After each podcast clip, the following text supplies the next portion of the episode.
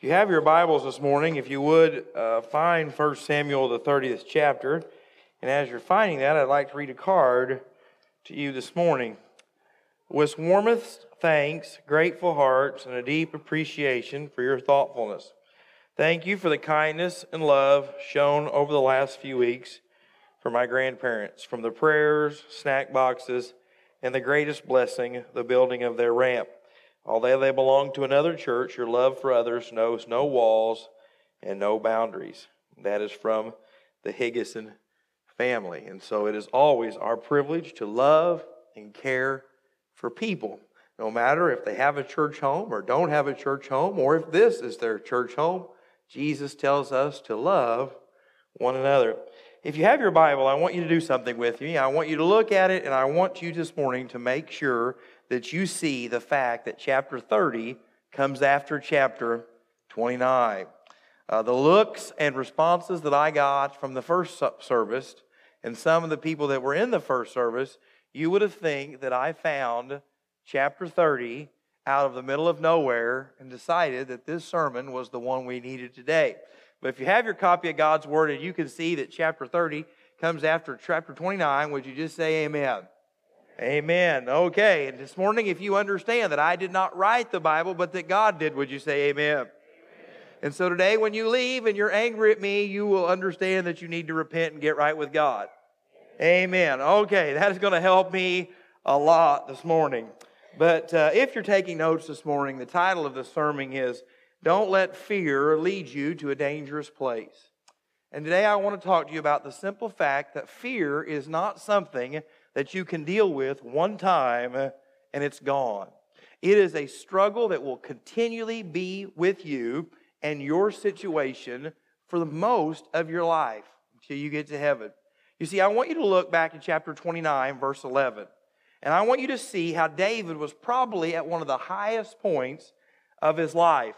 So David and his men rose early and departed in the morning to return to the land of the Philistines, and the Philistines went up to Jezreel. If you remember, David was in a terrible situation. He was in a situation where he was either going to have to fight against Israel, his own people, God's chosen people, or he was going to have to turn on the Philistines. He had no choice, no options, but yet God had delivered him. God had gotten him out of this difficult situation. And the thing that I want you to think about this morning is this simple fact that if you let fear cause you to make decisions, you will find yourself in emotional, spiritual, and physical places that God never wanted you to be. And when you're in those places, emotionally, spiritually, and physically, there will be consequences that you and I do not want to have to pay. And so you say, well, Jake, what could go wrong? I mean, David's been spared. The, the soldiers are happy with him. I mean, everything is good. They have avoided heartache. But I want you to see this morning that David and what they're getting ready to go through was caused by his fear some 14 or 15 months before. This morning, I want to caution you that sometimes the consequences of our decisions do not come to roost until much later on. And so, if you would stand with me, I want us to read verses 1 through 6 this morning as we see from David going from victory to, to the mountaintop to the valley. Starting in verse 1 of chapter 30, it says, Now it happened when David and his men came to Ziklag on the third day. That's where David lived, that's where he had fled to in the Philistine territory. That the Amalekites had invaded the south, and Ziklag, attacked Ziklag and burned it with fire, and had taken captive the women and those who were there, from small to great. They did not kill anyone, but carried them away and went their way. So David and his men came to the city, and there it was, burned with fire. And their wives, their sons, and their daughters had been taken captive. Then David and the people who were with him lifted up their voices and wept until they had no more power to weep. And David's two wives, Ahinoam the Jezreelite, and Abigail, the widow of Nabal the Carmelite, had been taken captive. Now David was greatly distressed, for the people spoke of stoning him, because the soul of all the people was grieved. Every man for his son and for his daughters, but David strengthened himself in the Lord his God. Pray with me. Father, today as we come, Lord, we know that all of us have trials and tribulations, we have struggles, difficulties. Lord, we all have sinned. And today, Lord, I pray that you would help your servant to just preach your word. Lord, not concerned for the outcome, but Lord, just trusting you. Father, I pray that you would help my own emotions, my own fears, my own thoughts to be pushed to the side, and Lord, your word be proclaimed. Lord, I pray for the lost, the discouraged, the prideful, God, whoever is here today that needs a touch from you. And so, Father, I ask it in Jesus' name. Amen. And so I want you to picture this situation with me. David and his soldiers, uh, 600 of them, are, are celebrating on this journey from uh, where they were at back to their home, and they're probably thinking, Man, David, we really got out of a tough one there. I mean, they're probably celebrating, they're excited. And I don't know if you know this or not, I don't know how far they would have noticed the smoke rising up from Ziklag. But what I can tell you in as Dahlgren is, you begin to understand who started a fire and where. And before you get there, you can say, well, that looks awful black. Somebody's burning them some tires. Or you might even say, well, that's a little different shade. That even, that's probably some furniture. Somebody's burning them a mattress. They must have tore the tag off, right? You know. You, you just know. But you always hope what? Oh, I hope someone's house is not on fire. And usually when you get there, it's not, right? Somebody's burning 37 days worth of trash or something, you know, it's just a big fire. But when you first see that smoke, what happens?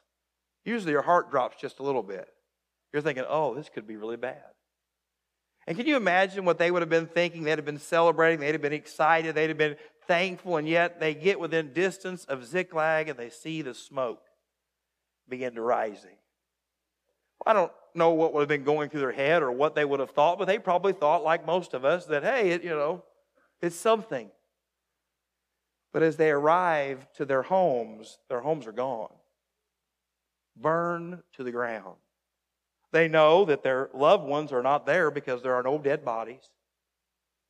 Now, you and I don't understand that as Americans, but if you were to go to Africa today, you would still see this. Whole cities being captured and taken into slavery. And I'm not going to talk to you about the specifics of what happens to women and children in slavery today, but you can research it and the way they're treated. And this is what David comes to find himself. He goes from the high moment of being spared to having everything that he loves taken from him. And you say, Jake, this is just awful. What did David do to put himself in this situation? Don't miss this. 14 months before, David was afraid of Saul. And he left the nation of Israel and he went and he found a home in the Philistine land. Friends, this morning I want you to know that the decisions you make out of fear will take you to places and cost you things that you never wanted to pay. I'm going to give some specifics today, and if I upset you, I want you to know from the bottom of my heart that I'm sorry. Today, if you and your wife are roommates but don't love each other, you have emotionally checked out. You're in different places emotionally than where God wants you. There are some of you here today that do not want to be here. You just don't want to be here. You don't care about church. You don't care about the things of church, but either the person you live with or someone that you know or some reason you came. Maybe just to keep them from bothering you to death. Some people come to church so we don't put them on their prayer list because they say, if I come to church and act like a Christian, you won't pray for me to get saved. Don't worry, we still pray for you whether you come or not. And so Sometimes spiritually, our fear or sin causes us to be, and sometimes it's emotional. Sometimes we quit jobs even though we know we're not supposed to quit jobs. Even sometimes we move knowing we're not supposed to move, but the things that we're going through cause us to be in the wrong place at a time that God didn't want us to be there. And you see here what's going on is David's men who were just celebrating him are now saying, let's stone him. This man led us here. This man is the one that brought us here. This is the man who's caused our heartache, our daughters and our wives and our sons to be kidnapped. And they weren't kidnapped by godly men. These were wicked, wicked men that had captured them. And so, if you're a father today, a husband, you're probably beginning to imagine what could have been happening to these people. But I want to take you to another part of Scripture that fits the same purpose in Luke 15. Most of you know the story of the prodigal son. In Luke 15, starting in verse 11, the Bible says, Then he said, A certain man had two sons, and the younger one of them said to his father, Father, give me the portion of goods that falls to me. He divided them his, to his livelihood, and not many days after, the younger son gathered all together and journeyed to a far country. And they wasted his possessions with prodigal living. You see, sometimes we live in fear to avoid problems, and sometimes we go to the wrong place out of the wrong motives. He wanted his inheritance, he wanted to spend it, he wanted to, to enjoy it and to, and to live a full, sinful life. And just like David, he had consequences too. He gets there and he parties it up, and the, when the money runs out, his friends abandon him. There's a terrible famine that affects the land, and he is living literally with nothing, eating with the hogs, has nothing. And all that could have been avoided if he'd just what? Stayed where he was supposed to be, knew his place and purpose in life. And so this morning, I want to show you three things because this morning, sorrow comes to all of us hardships, difficulties whether it's your sin that is affecting you or someone else's sin. And so, if you're taking notes this morning, I want you to write this down. In times of great sorrow, turn to the Lord. You see, David had a choice to make in this time. He's lost his wife, he's lost all of his possessions, his men have turned on him. And what does he do? What is his answer? Look at verse 7 with me this morning. Then David said to Abiathar the priest, Ahimelech's son, Please bring the ephod here to me. And Abiathar brought the ephod to David. So David inquired of the Lord, saying, Shall I pursue this troop? Shall I overtake them? And he answered him, Pursue, for you shall surely overtake them, and without fail recover all. So David went, he and six hundred men who were with him, and came to the brook Besor where those stayed who were left behind. You see, David hit the lowest point here, and what does he do? He turns to God. Now, you have a choice to make. Maybe not today or tomorrow, but at some point in your life, your sin or your mistakes or your fear will bring you to a place of needing something. This is what David could have done. David could have said, God, why did you do this to me? I was faithful to Saul. I've been faithful to my men. Why am I in this position? Could have blamed God. He could have then said, Well, I'm not going to blame God, but I'm going to blame Saul. Saul's the one that run me out of town. Saul's the one that chased me down. Saul put me here. And why is this happening? It's Saul's fault. But what it says there that David strengthened himself in the Lord. What David does is he comes to God and he says, God, I, I need you. Lord, I, I've sinned and I need to hear from you. Do you know this is the first time in multiple chapters that anybody has tried to find out what God wanted? Saul tried to find out what God wanted through the medium. David moved into a different country because that's what he thought was best. And finally, when every blessing is taken from David, then he says, What? God, I need you. I want you to hear this today, Christian. If you let anything come before your relationship with God, God will eventually let you lose everything until you come back to Him. Everything. I'm telling you this morning, God will take every blessing from you when you make it an idol in your life. When there's hidden sin in your heart, when there's wickedness that comes into your life, you say, Jake, it won't have consequences, it won't have effects. It will. And what happened is David had ran from God. David had put everything else more important instead of what God wanted. And God says, David, I'll take everything from you so that you will remember who I am. Today, friends, if you're here and you're lost, I want you to know something. All the things you're filling your life with can never bring you real joy. can never bring you real peace, can never bring you the things that you need. And so there will come a day when your health will fail. There will come a day when you won't have enough money to buy the things that you want. There'll come a day when the people that you are relying on to bring you happiness in relationships will fail you.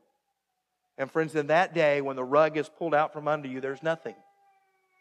But this morning, I want to show you this. David had a choice to make. And friends, today you have a choice to make. David could have said everything was everyone else's fault, but he didn't. He said, God, I need you. And so, friends, when a great sorrow comes, you have to make a choice to turn to the Lord. And David hears here from God that, you know what? Everything's going to be fine. You're going to get it all back. You say, well, wow, preacher, if I just give my life to Jesus, I'll get everything I want. No. I want to show you another passage of Scripture involving David in 2 Samuel chapter 12. In 2 Samuel chapter 12, David has sinned. He has had an affair with Bathsheba. She has gotten pregnant. He has killed her husband Uriah through a military action. And in this moment, God does something. God allows the child to be sick. And if you know anything about this story, the child dies. And in this time, David could have said a lot of things. David could have said, God, why did you make women so beautiful? You know how they are. Woo! It's not my fault. We hear that in our society today, don't we? He could have said, Well, what's Bathsheba doing running around the bathtub at night naked? It's not my fault I'm a creepy man up on the edge watching her. It's her fault. She shouldn't have been like that. Which the Bible doesn't say that she did anything wrong, by the way, when it went to going to the bath. But this is what David does. And friends, this is the choice you and I have to make, starting in verse 15 of 2 Samuel chapter 12. And the Lord struck the child that Uriah's wife bore to David, and it became ill.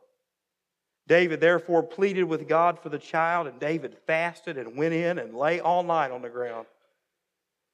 So the elders of his house arose and went to him to raise him up from the ground, but he would not, nor did he eat food with them. You see, David said, God, I need you. Lord, I'm coming to you. God, I need to hear from you. God, I need you. Well, in 1 Samuel 30, God gave it all back. But in 2 Samuel chapter 12, the child dies. You see, friends, what we see here is David realized something. God, I need you no matter what happens. God, I don't I need you no matter what the results. God, I need you no matter what is taken from me or given to me. And this morning, you're going to have to come to that realization in your relationship with God God, you're enough for me. God, I love you because what you did for me on the cross, through the resurrection, that's why I love you. I don't love you for the blessings. I'm thankful for the blessings. And anyone that wakes up in the morning says, I don't pray for God's blessing is a liar.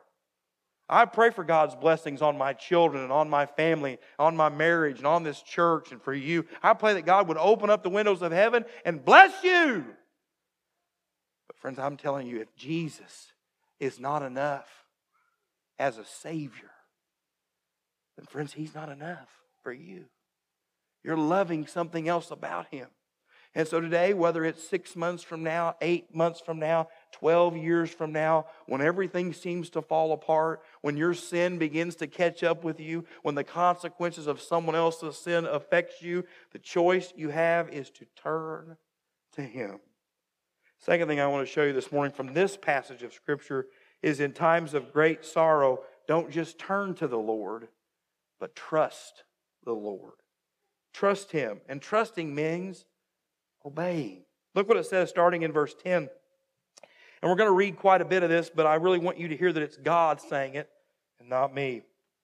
Starting in verse 10 But David pursued, he and 400 men for 200 stayed behind who were so weary that they could not cross the brook Besor. Don't miss that, that 200 couldn't go with them. Then they found an Egyptian in the field and brought him to David. And they gave him bread, and he ate, and they let him drink water. And they gave him a piece of cake of figs and two clusters of raisins. So when he had eaten, his strength came back to him, for he had eaten no bread nor drunk water for three days and three nights. Then David said to him, To whom do you belong, and where are you from? And he said, I am a young man from Egypt, servant of an Amalekite. And my master left me behind because three days ago I fell sick. We made an invasion of the southern area of the Cherethites in the territory which belongs to Judah, and of the southern area of Caleb, and we burned Ziklag with fire. Don't miss that. This man was there when they burned the city and took the women and children. And David said to him, Can you take me down to this troop? So he said, Swear to me by God that you will neither kill me nor deliver me into the hands of my master, and I will take you down to his troop, this troop. And when he had brought him down, they were there, spread out over all the land, eating and drinking and dancing because of all the great spoil which they had taken from the land of the Philistines, from the land of Judah. Then David attacked them from twilight until the evening of the next day. Not a man of them escaped except 400 young men who rode on camels and fled. So David recovered all the, the Amalekites had carried away, and David rescued his two wives. And nothing of theirs was lacking, either small or great, sons or daughter, spoil or anything which had been taken from them. David recovered all. And don't miss this verse. Then David took all the flocks and herds they had driven before those other livestock and said, This is David's spoil. I don't want you to miss this. You and I have a choice to turn to God and then to trust Him. You see, David's men could have said, You know what, David, you have wronged us. You led us into this, this, this heathen land. You're the one that had us march with the Philistines, and we've lost everything. And they could have picked up stones, and you know what? I've never stoned anybody, okay? But I have a feeling if I was angry enough, it would be enjoyable. Just saying. And I'm sure every time they would have hit David, it's, this is for my wife. This is for my kids. This is for all my livestock. You have ruined my life. And David would have died. But you know what would have happened? They'd have missed the blessing of God. You say, well, Jake, I don't throw stones at people. You know, you can do that other ways. You can do that with your emotions by hurting people that you love by the things that you say. You can do that through the rumors that you spread about other people. You can do that in so many ways by responding in anger and in vengeance instead of letting God fight your battles for you. Now, think about this. So they, they let David live, and they, they're following where they think they went, and they found a guy. And this slave man, this Egyptian, says, Oh, yeah, I was with him. What do you think their first response was? Let's bring him in and feed him some raisins. I mean, that would be my thought because that would be punishment, all right? Suffer through the healthy food. But that's not what they thought. They extended mercy. And this man ends up telling them, Yes, I was there, but I will take you to your family and friends. You think there was any people that, when they found him, said, Stone him! He was there. He might have taken my wife.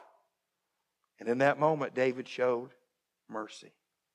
You see, friends, over and over in this story, David has a choice to trust God in obedience or to respond in his flesh. And then what happens? This man says, I'll take you. It's not a problem. Just swear to me that you won't kill me or turn me back over to the heathens I was with.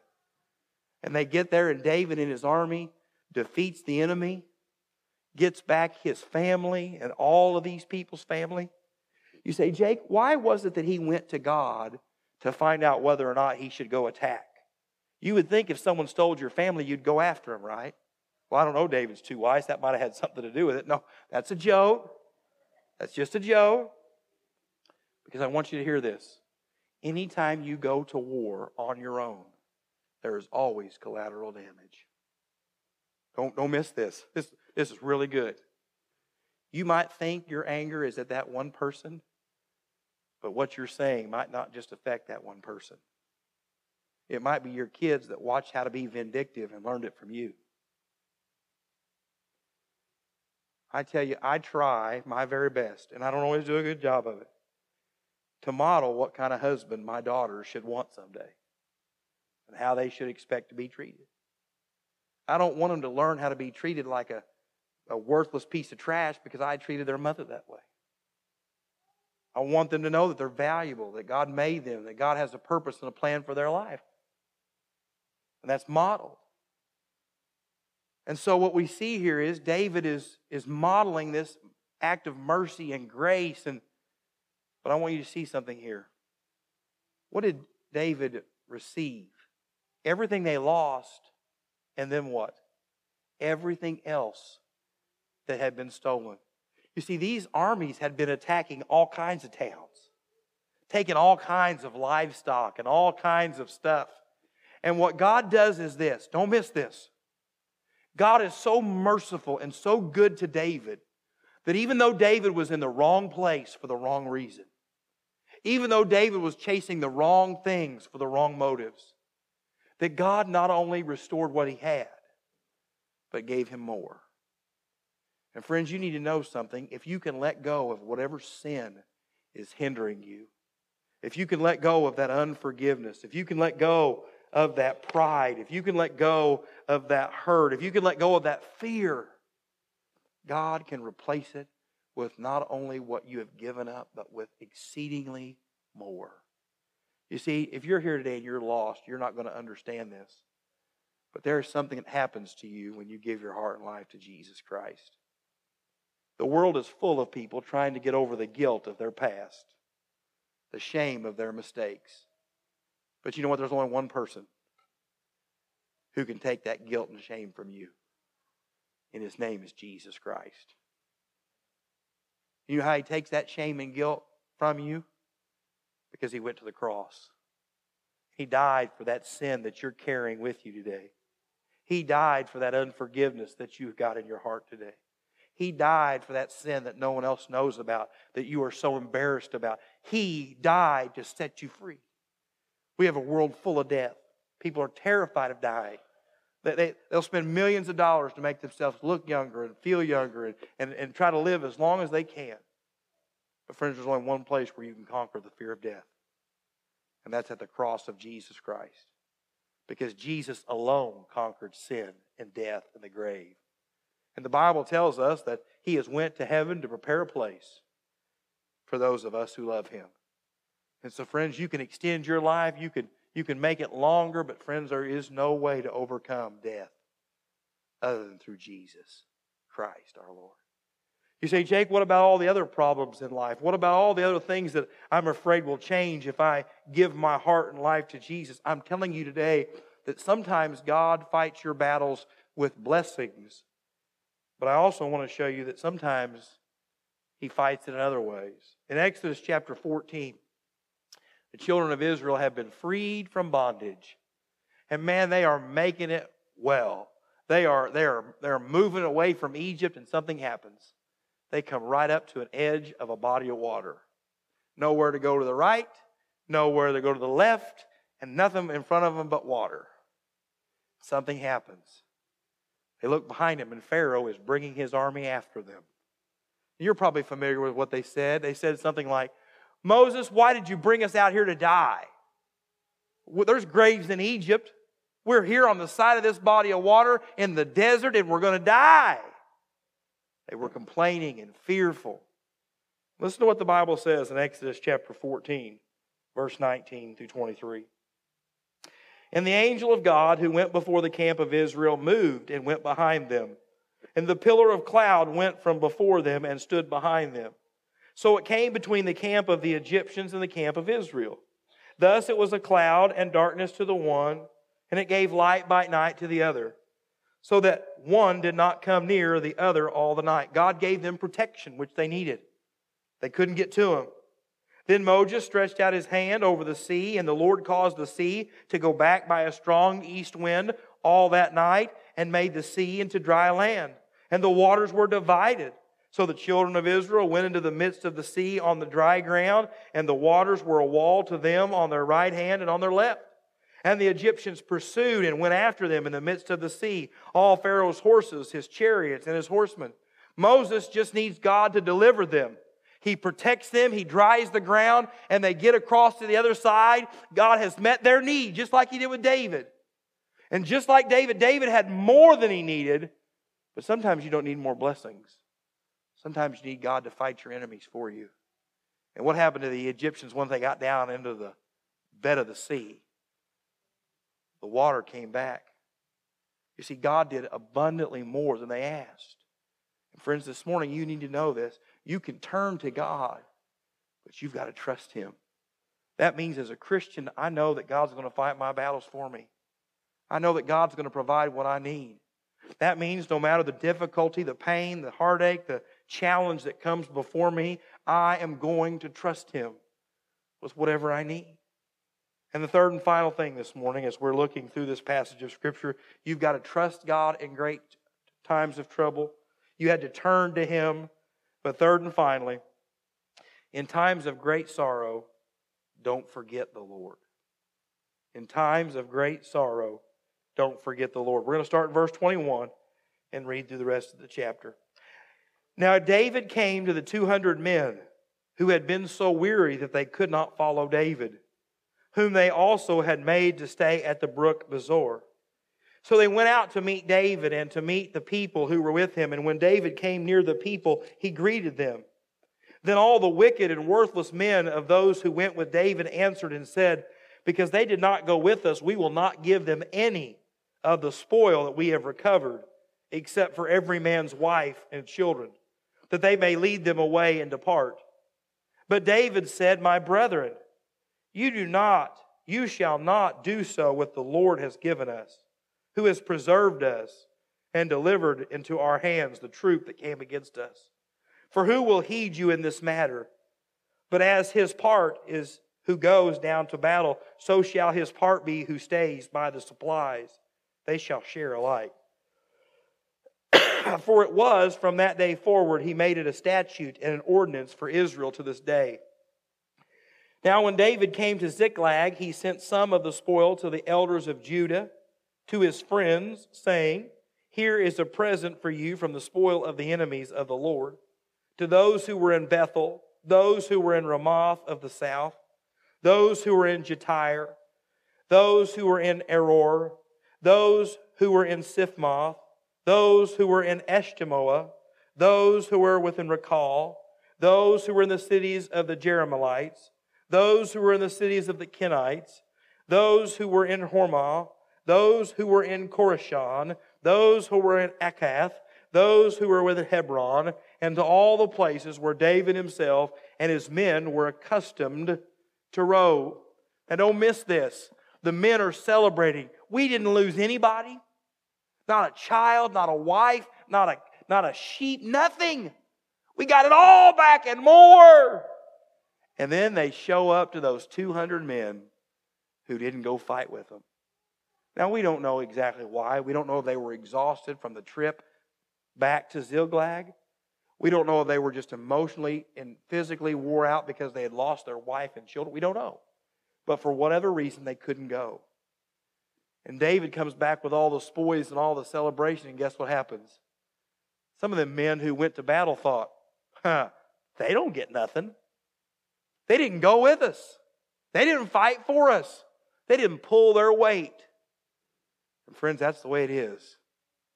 Let's be honest today. We've all felt that way. How many times have you thought, well, I have overcame my trials and tribulations because of my ethic and my work hard and my go getter attitude. So many times I hear people say, Well, Jake, I, have been blessed by God because I, I pray a lot or I read my Bible a lot and I come to church a lot. And there are blessings in those things. But I don't want you to miss what David said here because this is so true for each and every one of us. In verse 23, David says some of the most profound words that you and I can apply to our lives if we're not going to forget God. But David said, My brethren, you shall not do so with what the Lord has given us. Friends, today, if you have blessings, it is because God has given them to you. You say, "Oh, Jake, I went to college. I worked hard. I made this money myself."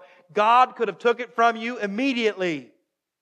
And this morning, you need to understand something. However, God has blessed you, whether it is monetarily or whether it's with talents or whether it's with gifts, you need to know something. God never gave them to you for you to hoard it and for you to accumulate it. God gave it to you so that you would remember that I have been given much and it is for me to give much. You say, Jake, you shouldn't preach about giving. I'm not talking about money. And if I wanted to preach about money, the Bible talks about it. I ain't scared. But what I'm telling you is this we have become a culture of accumulation. We've got to have more stuff. We've got to have nicer things. We've got to have bigger barns. We've got to have bigger houses. We've got to have bigger bank accounts. We've got to have more. And what we've forgotten is that God gives it to us. And we should be thankful and we should be grateful. And we shouldn't listen to the socialist who says that it's your responsibility to give it all away because that's not biblical either. But, friends, as a Christian, you ought to be the most generous person that you know because God has been good to you. It started at salvation. Friends, you ought to love lost people. Oh, I don't know. I know they don't vote the same way we do, think the same way we do, talk the same way we do, watch the same news networks that we do. But, friends, you better love them because if it was not for the grace of God, so you would go. You say, well, Jake, you just don't understand what it's like to live with. My, my spouse is stubborn and hard headed and difficult. And, and, oh, I just tell you what, I just want to scream. Well, go outside and scream and then come back inside and remember something. God loves you and you're all those things as well. Don't give up on him. You say, well, Jake, I, you just don't understand. I, have I've, I've done so many things. I've been so good. I've tried so hard. Look up here. Don't quit trusting God. But don't put yourself on a pedestal. Don't put yourself up at a place that, well, it wasn't for me. Look up here. If it wasn't for you, it's a dangerous thing to say because God will take you out and show that He can do it better with someone else. That's how God is because God is the giver of life. God is the giver of all good gifts. And what these wicked men said is they're not going to get nothing. I don't want you to miss something. The Bible doesn't say those who were hurting too much to go were the wicked ones. Now, the Bible talks about not being lazy. And if you want a sermon on lazy and working hard and getting a job, I can give you one of those too. But this is not what this is about. These people were broken, they were hurting, and they were unable. Friends, we need to be compassionate to those that are hurting. We need to weep with those that weep mourn with those that mourn. There's a difference. And what we are watching in our culture is because of the internet and because of a lack of relationships, we genuinely think that as long as I like your post about losing a loved one, that's walking with you. Or I commented praying for you on your Facebook or Twitter picture that that is weeping with those that weep, but it's not we have to care for people enough to walk with him and talk with him and pray with him and sit with him and whatever is needed to help them when they feel like they can't go on. But it goes on and says, But why should we be thankful? One, because God preserved us, He protected them.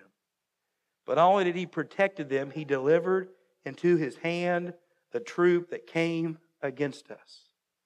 You see, this morning, friends, you need to know something. Don't forget God when He delivers you. I see it all the time. People will be in a bad spot in their relationships. They'll be in a bad spot in their physical health. They'll be in a bad spot financially. And boy, they will come to God in that moment. Right? They'll, they'll need the church. They'll need the things of God. And God will bless them. God will fix that relationship. God will find them that job. God will heal that sickness. God will take care of it. And the moment that God has blessed them, I don't need that. I got what I needed, got what I wanted. And they forget who God is.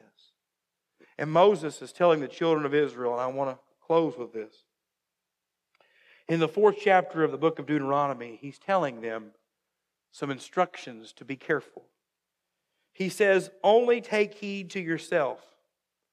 He says, only you are responsible for this. I can't be grateful for you to God. I can pray for you. I can be thankful that God has brought you into my life, but I can only show gratitude to God for myself. God, thank you for being good to me. I can't make you appreciate God. I can't make you be thankful for God's blessings. Can't do that. He says, only take heed to yourself and diligently keep yourself, lest you, what's that word? Forget. Forget the things your eyes have seen, and lest they depart from your heart all the days of your life. What is he talking about? God's goodness, God's blessings through the deliverance from slavery, God's providing of manna from heaven, God working and moving. And he says, Don't forget who God is and what he's done for you. And then once you're thankful, you're to do what? Teach them to your children and your grandchildren. The thing that I see about our church and most churches is this we have stopped being grateful to who God is and what He does for us. You say, Jake, what do you mean by that? I'll just give you some examples. And if this affects you, I'm sorry. There used to be a time when we knew God had been so good to us that we wanted to spend time with Him through Bible study, prayer. And God's people did. They would study God's Word because why? God's been so good to us. He's blessed us. There used to be a time when we knew God had been so good to us that Sunday come around, the Bible said worship. We were going to worship. Now, it might not always been in spirit and truth, but we came. We were going to be here worshiping with God's people. It used to be that our national and civic life, we used to make laws and decisions understanding that God had been good to us. And I believe our country is more blessed than any country on the world. I believe God's got bigger plans for Israel than us, but blessing, God has been so good to us. There's nothing more we could want in this country that God has not given us. But what has happened is our relationship with God have grown cold. We don't read, we don't study, we don't pray like we used to. Church is, is great as long as there's nothing else to do, nothing else to, to go on. It's, you know. And for our country, we've just abandoned God completely. Whether it's schools, administration, you name it, we've abandoned God from everything, tried to drive Him out of everything. What's happened is we're not thankful for God anymore. We have forgotten his blessings on us. And unless this church, and I'm talking to you and I today, get back to a place where we can say, God, you have been so, so good. God, I don't need anything else. I just want to thank you. And that becomes my heart as an individual. Until that comes my heart as a family, until our family can say, God, you've just been so good to us to we as a church can say, God, we're not worried about these little things, some petty things. You've been so, so good to us. Until we as a nation repent, turn back to God, which starts in these buildings, not in the White House or the State House or the Congress. It's here, God's people. Until that happens, friends, you need to know something. God's judgment is coming. Not just to our country, God doesn't have to bless this church. You say, oh, Jake, we've been here 200 years. We got the prettiest but weirdest looking sanctuary I've ever sit in. It, know, it's beautiful. God don't have to bless us. That's how it is in your spiritual walk. I, uh, Lucas, is he in here somewhere? Lucas Jones, is he here? He's here somewhere, somewhere. But anyway, him and I were eating at Ferris's this week, and it had been a rough, rough week. And uh, I uh, was pretty discouraged. And we're sitting there, and I'm getting ready to eat my hamburger steak, my baked potato, and salad. I'm trying to eat healthier, cutting out bread and snacks. So, Mike, you've ruined me. But anyway, um, sitting there, an 80 some year old lady comes up to me and says, uh, Hey, you know, we talked about the Lord the other day at the hospital, and you know, I made things right with the Lord. I said, Absolutely. I said, I was just so blessed. Thank you for calling me. She goes, You think you'd baptize me? And I went,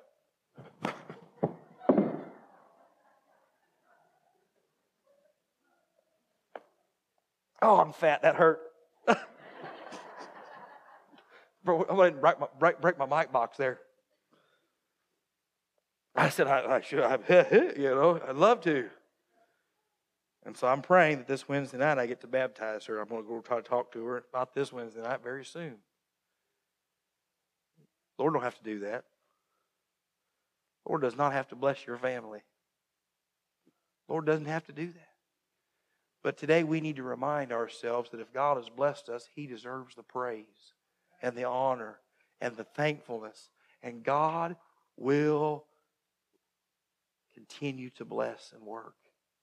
But it's not because of our goodness, it's not because of what we earned, it's because we are thankful for who He is. And so this morning I want you to see something because you might be thinking, well, Jake, I've I've led my family astray, I've led myself astray.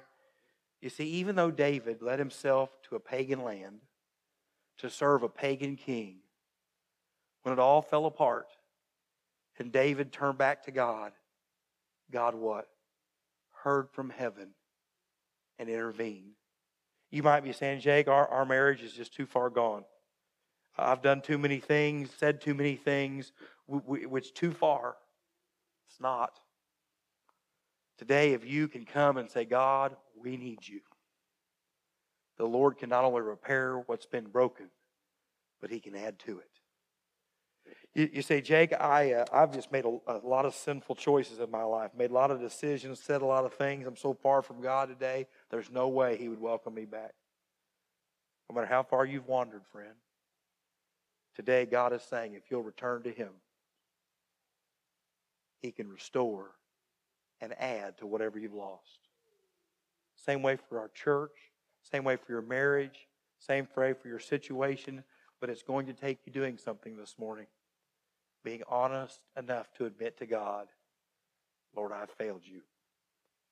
Most people will die and go to hell because they cannot admit to God that they have a problem.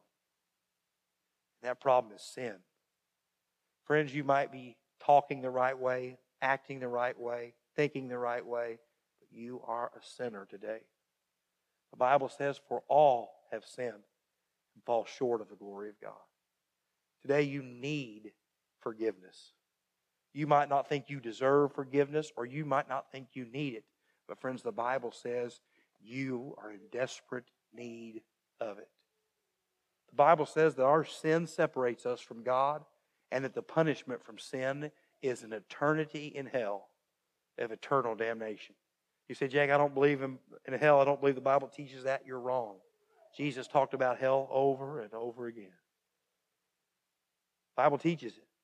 I've heard people say, Jake, you shouldn't preach about hell because it might people get saved. Well, whatever I preach, only the Lord saves people. And if He chooses to use that, praise the Lord. But friends, today you are separated from God, an enemy of God, but He loved you so much knowing every sinful thing you'd ever say or do or feel, to die for you on that cross. To hang there between heaven and earth, taking the wrath and judgment of the Father, knowing that you'd fail Him. Today, if you're running from God, He knew you would run and died for you anyway. That's why the Bible says He did not die for the righteous, but the unrighteous. And today, if you're here and you're lost, and the Spirit of God is convicting you, you can repent and turn from your sins and come and find forgiveness and hope in Jesus Christ. You say, Jake, I'm already a Christian, but boy, I sure have made a mess of things. I've led my family the wrong direction. I've led my marriage the wrong direction. I, have I've led the people I work with astray. Friends, all you got to do is be like the prodigal and come home. You say, oh, Jake, it's been years. I, I've been a terrible husband for years. I've been an absent father for years. I, have made a mess of things for years. All you got to do is come home. You got to come home. You just got to do what David does. David was sitting there with his home gone, his family gone, everything gone. There was no farther he could go. And he said, Lord, I need you. And today that could be you. You might be here saying, Jake, well, I don't want to come to the altar because I don't want people to think I need the Lord. Well, here, here's something for you. Maybe you're at a place where you look back in your life and you say, Thank you, Lord, for your goodness to me. I'm so glad God's been merciful to me. I'm so glad that God is long suffering and patient. I'm glad that God puts me in the palm of his hand and nothing can separate me from him because I need Him. Maybe today you just want to come and thank God for your family, for your wife, for your kids, the fact that God has provided above and beyond what you need. But today I want you to know I'm going to be standing right here. I have the Word of God with me. And I'd love to share with you that God's waiting for you to come home. Or God is waiting to forgive you and bring you into His family. And if I can't help you, there's other people that would love to pray with you. If you're a female and you're wanting to get saved and you're not comfortable talking to me, there are lots of ladies that would love to talk to you. If you're afraid, well, Jake, someone's going to be talking to you and I don't want to interrupt that, we've got other men that I will call on that would love to come down here and talk to you about salvation or pray with you. But let God have his way today. Don't leave here carrying the same baggage and the same heartache, the same fear that you came in with when God says you don't have to. Pray with me as you stand. Father, I thank you so much for your word. Lord, I pray for those people who find themselves today, Lord, in a place where they never thought they could be. Farther from you, running from you. Lord, convict them and bring them back. Father, for those that are at that place where they're trying to make decisions on where you want them to be or what's going on in their life, today, Lord, don't make, let them make those decisions out of fear, but let them make those decisions out of faith. But Father, today, for those that are lost in this place, and I know that there are here in this place lost people, today, Lord, that your Holy Spirit would convict them, Lord, and show them of their desperate need for you, but that you love them and that you've proven it on Calvary. Lord, show them that you're the only way to heaven, that there is no other way they can be saved but through you. Not through me, not a Baptist way, a Methodist way, a Catholic way, Lord, but a, through your Son, Jesus Christ. Father, I pray that you'd heal and restore and work today for your glory. And God, I ask it all in the precious name of Jesus. Amen. Today, as you have been listening to this sermon, maybe you have been thinking the Holy Spirit's been working that I'd like to know more about Jesus. I'm not sure if I've ever been saved. Please reach out and contact us. We would love to share the gospel with you, pray with you with whatever's going on in your life. Or maybe you are a believer, but yet you've got some spiritual battles that you've just not been able to conquer. We'd love to join you in that battle. So please reach out to us. We would love and are waiting to hear from you. May God richly bless you in Jesus' name.